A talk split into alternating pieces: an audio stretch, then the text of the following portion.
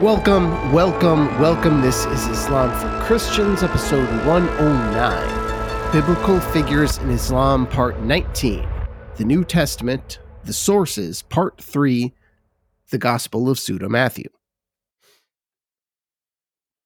By the year 600, and probably before that, either orally or conceptually, someone or some people they decided that the existing details regarding Jesus' early life were insufficient. They wanted more details, more stuff, better stories. And the resulting invention of this impulse was the Gospel of Pseudo Matthew. This is an infancy gospel, you know, meaning it's mostly about, you know, the Holy Family and the child Jesus, but more than that, it's also an expansion on the earlier infancy gospels that we have discussed previously. Now, I'm assuming that very few people are familiar with this work, the Gospel of Pseudo Matthew. So I'll have to just go over it a little bit for you, just uh, as a courtesy. If you know this stuff, great, but I have to summarize it at least a little I just can't assume it's general knowledge. The pseudo Matthew, it's long, and reading it would actually take a few hours. So obviously, I'm not going to do that. And I'm not even going to summarize the whole thing because the content of this isn't all that different than the Proto Evangelium of James, which we went over before. Now, it's similar at least until the point where the Holy Family flees Herod. So that's kind of where I'll start with this. You know, I'll just give you an idea of what is in this thing after the events that we have already discussed from the Proto Evangelium of James. Now, James, James stopped when Herod was getting ready to go on his baby killing spree. So We'll pick up the Gospel of Pseudo Matthew as the Holy Family is fleeing Egypt, and I'll just give you a short summary of it from that point on. So we have the flight to Egypt. Now, they go to Egypt, and it's a very dangerous journey. There's lions and panthers, and in this version, dragons. So the dragons don't actually hurt the Holy Family or their companions, but really not because they didn't want to, but because they adored the baby Jesus for whatever reason. And it talks about that. And the same thing happened with the lions and the panthers. You know, there was something about this baby Jesus that made them override their previous nature. So they didn't go on hurting anybody or really anything. So you have this, it's almost like a a bizarre Pixar movie where you know all these animals are going on this journey together. And it's a mix of animals that just shouldn't exist. You know, so the group marches on, complete with a bizarre mix of all these anim- lions and panthers and wolves and sheep and oxen and, and dragons. So this crew, three days later, they're walking through the desert, and Mary seeks shade under a palm tree. Now, Mary laments just how high the fruit of this palm tree is because they are so hungry. So, Jesus orders the palm tree to bend so they can pick its fruit. And it does exactly that.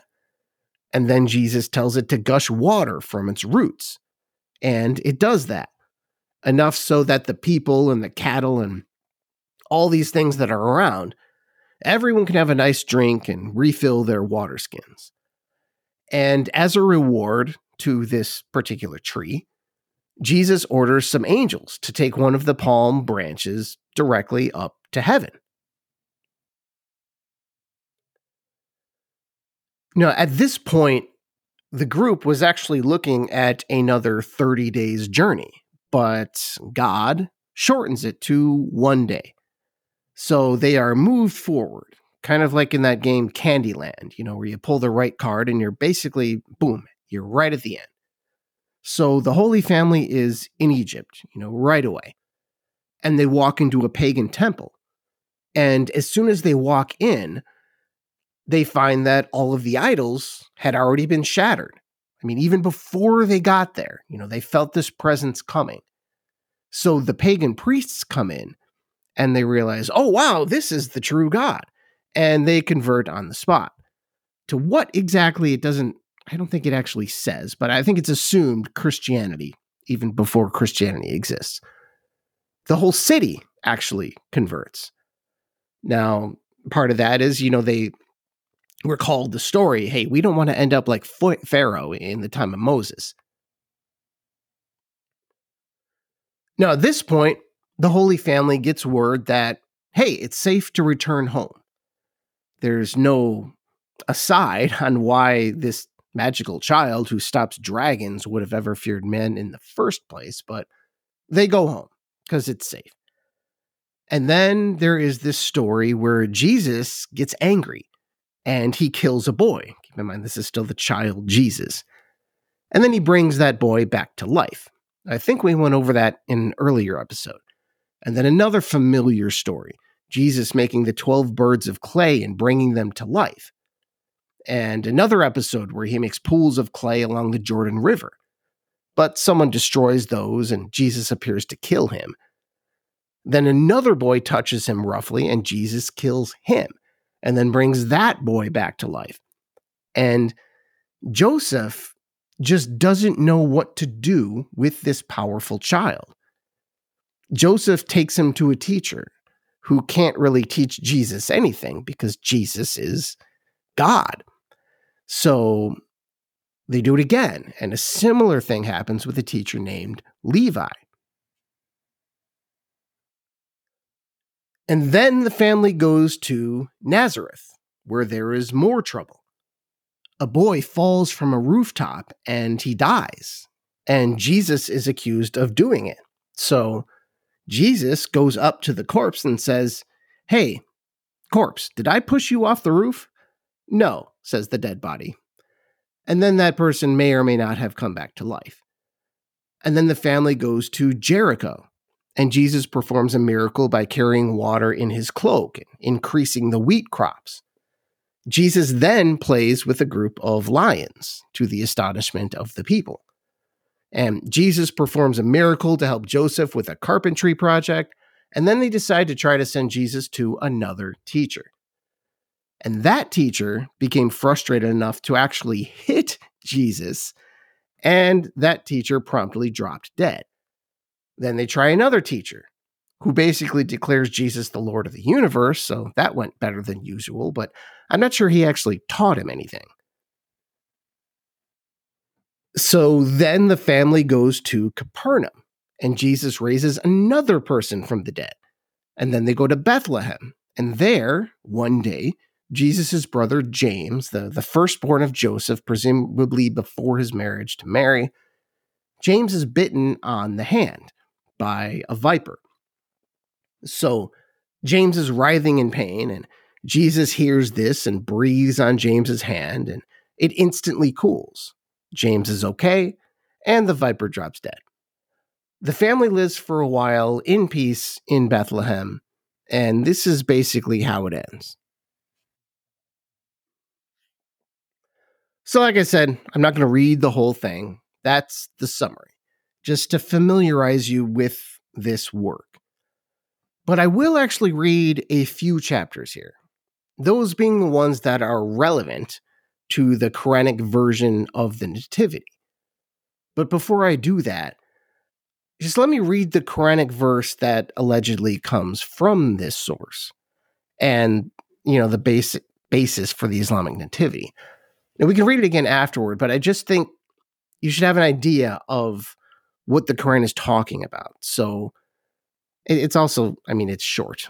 and second of all, it, gives elements of a story that most Christians have never heard because it's not in the canonical Gospels.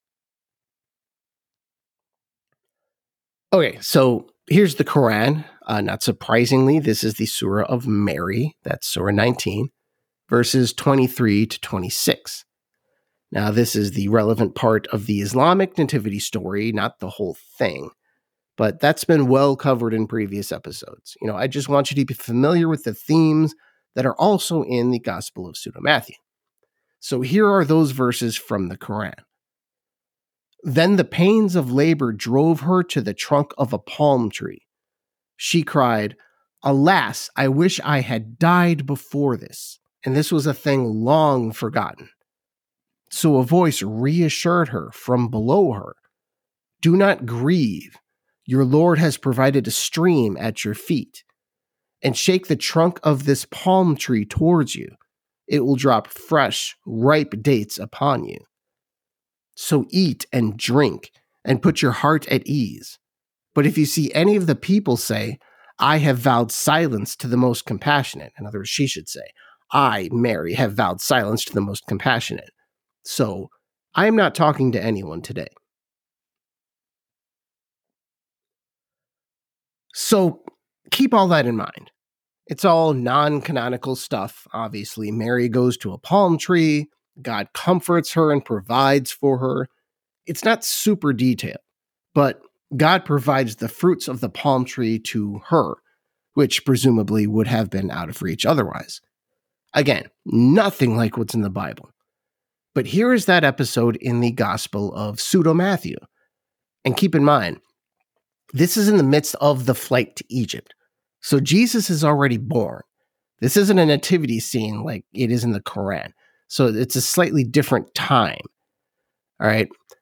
Here's the two chapters that deal with the palm tree, uh, chapters 20 and 21, if you ever want to look them up. I'm just going to read chapter 20. And it came to pass on the third day of their journey, while they were walking, that the Blessed Mary was fatigued by the excessive heat of the sun in the desert. And seeing a palm tree, she said to Joseph, Let me rest a little under the shade of this tree. So Joseph therefore made haste and led her to the palm. And as the Blessed Mary was sitting there, she looked up to the foliage of the palm and saw it full of fruit, and said to Joseph, I wish it were possible to get some of the fruit of this palm. And Joseph said to her, I wonder if, you know, you say this, you know, well, you see how high the palm tree is, and you think of eating this fruit, you know, but I, I'm thinking more of water because the skins are now empty and we have none to refresh ourselves and our cattle. And then the child Jesus, with a joyful countenance, reposing in the bosom of his mother, said to the palm, O tree, bend thy branches and refresh my mother with thy fruit. And immediately, at these words, the palm bent its top down to the very feet of the Blessed Mary, and they gathered from it fruit, with which they were all refreshed. And after they had gathered all its fruit, it remained bent down, waiting the order to rise from him who had commanded it to stoop. Then Jesus said to it, Raise yourself, O palm tree, and be strong, and be the companion of my trees, which are in paradise of my Father, and open thy roots a vein of water which has been hidden in the earth, and let the waters flow, so that we may be satisfied from you. And it rose up immediately, the tree that is, and at its root there began uh, began to flow forth a spring of water, exceedingly clear and cool and sparkling. And when they saw the spring of water, they rejoiced with great joy and were satisfied, themselves and all their cattle and all the beasts. So everybody gets this. Wherefore they gave thanks to God. It then goes on with another chapter of how wonderful and blessed this palm tree was, and how an angel took one of its branches to heaven. So that's a more detailed version of how Mary was provided food from a palm tree along with water miraculous palm fruit and water. Now, here's the Quranic version again. Then the pains of labor drove Mary to the trunk of a palm tree. She cried, Alas, I wish I had died before this, and this was a thing long forgotten. So a voice reassured her from below her Do not grieve. Your Lord has provided a stream at your feet. And shake the trunk of this palm tree towards you. It will drop fresh, ripe dates upon you. So eat and drink and put your heart at ease.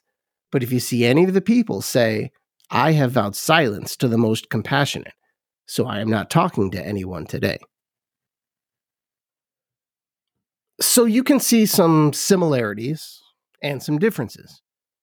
First of all, they both have a palm tree and some water providing sustenance for Mary that she desperately needed. This seems like something that is likely beyond coincidence, but there are many differences too. There is the setting. The Quran is a nativity scene, while Pseudo Matthew is during the flight to Egypt. And the order of food and water are reversed. The Quran does the water first, Pseudo Matthew second. And the action is different. In the Quran, Mary shakes the palm tree. In Pseudo Matthew, the tree just bends down to allow her to pick the fruit. And then there's the most interesting difference it's who is performing the miracle. Pseudo Matthew has the baby Jesus commanding the palm tree. This is his miracle. Jesus tells the palm tree to lower itself. Jesus tells it to release water from its roots. But in the Quran, well, God does it. Not only because of basic Muslim sensibilities, but also the major historical difference. The Quran is telling the nativity story. Jesus is still in the womb. Now, if you want to get technical, yes, God is acting in both. In any Christian gospel, apocryphal or otherwise, Jesus is God.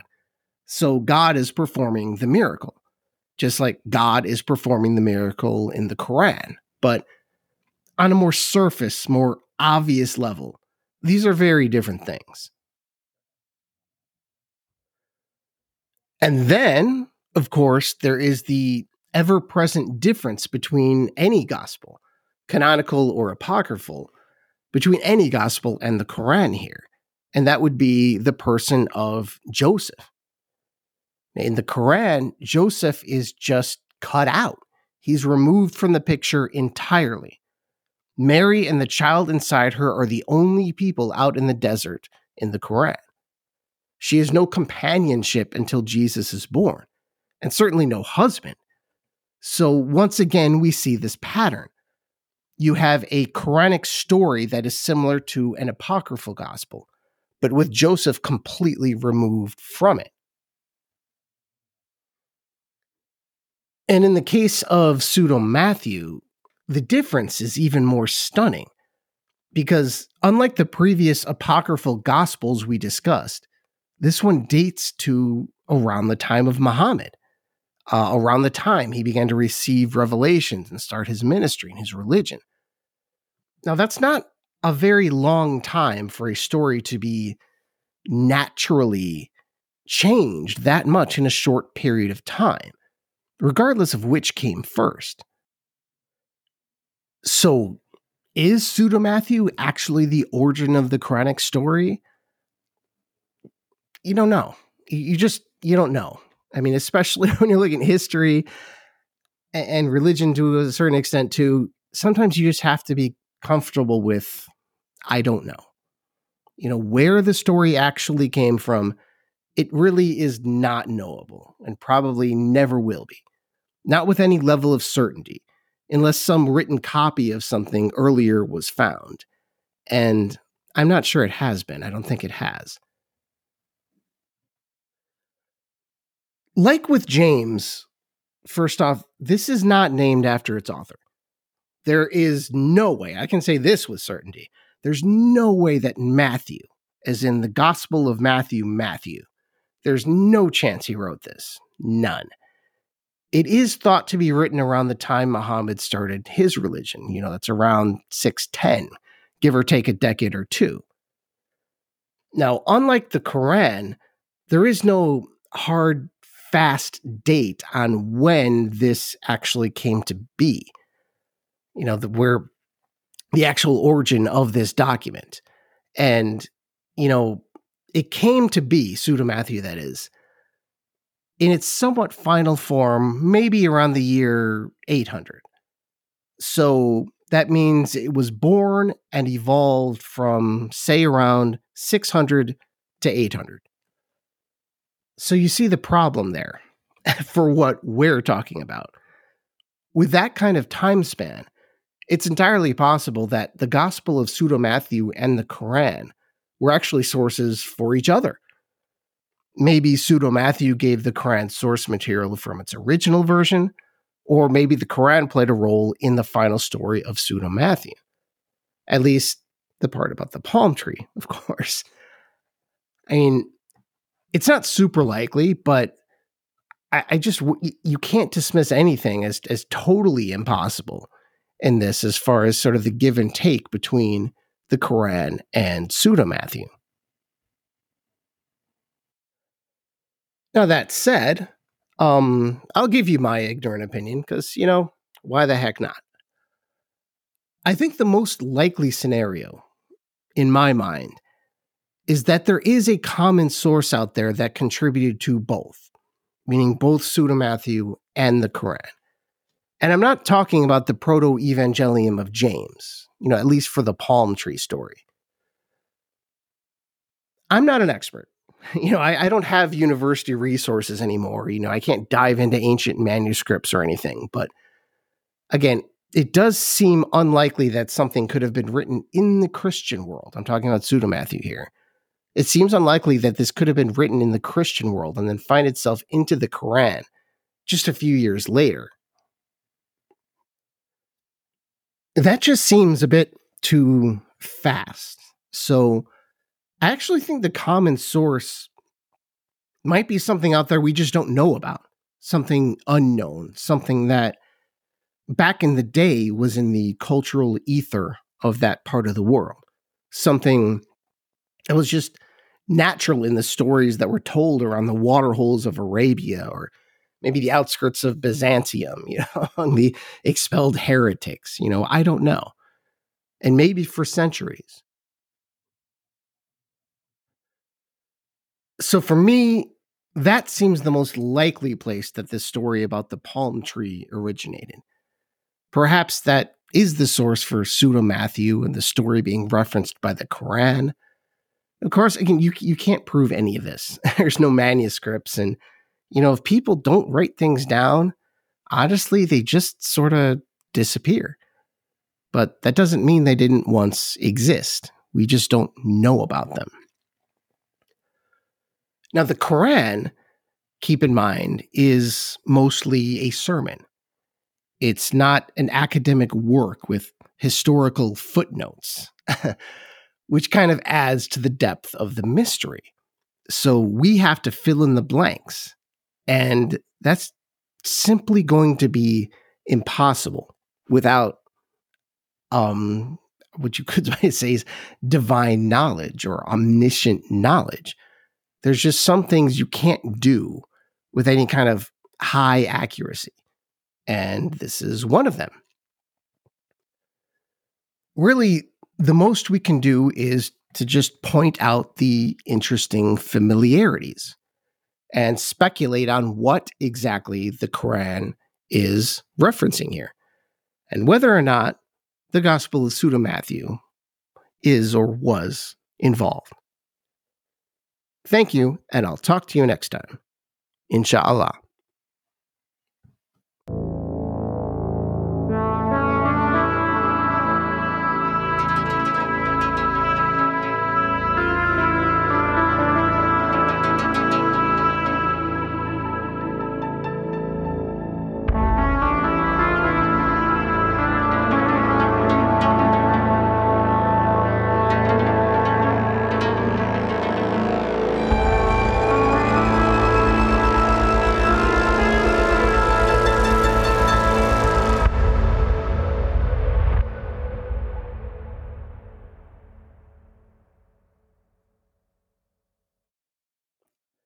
Thank you for listening to Islam for Christians. Please subscribe wherever you get your podcasts.